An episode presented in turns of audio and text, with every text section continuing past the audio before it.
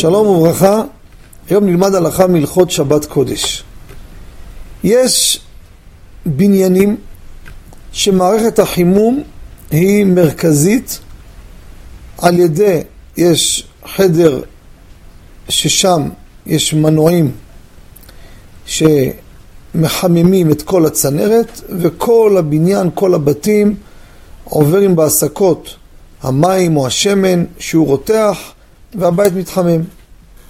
ופה השאלה מה קורה אדם שגר במקום כזה ולא עליכם לא עלינו מישהו שמחלל שבת יפעיל את המערכת בשבת האם מותר ליהנות או אני צריך לצאת מהבית שהרי יש פה הנאה ממעשה שבת האדם הזה הבעיר בשבת חימם ובזכות, מה זה בזכות? על ידי האיסור הזה, אני יש לי בית חם, האם מותר לי או שאני צריך לברוח מכך?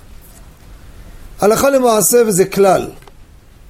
כשאני נמצא במקום שלי ואני מתפקד רגיל, אני לא מתייחס לכל פעולה שתהיה כשאני לא עושה פעולה שהיא בעצם מראה הנאה מיוחדת מהדבר. לדוגמה, עכשיו הבית קר והדליקו את ההסקה.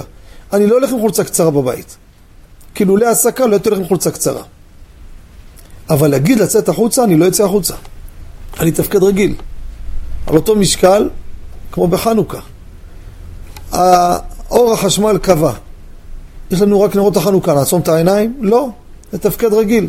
לא נעשה פעולות מיוחדות שבזכות האור של הנרות, על ידם אנחנו נהנים ומשתמשים. שאז אסור להשתמש לאורם? אותו דבר פה.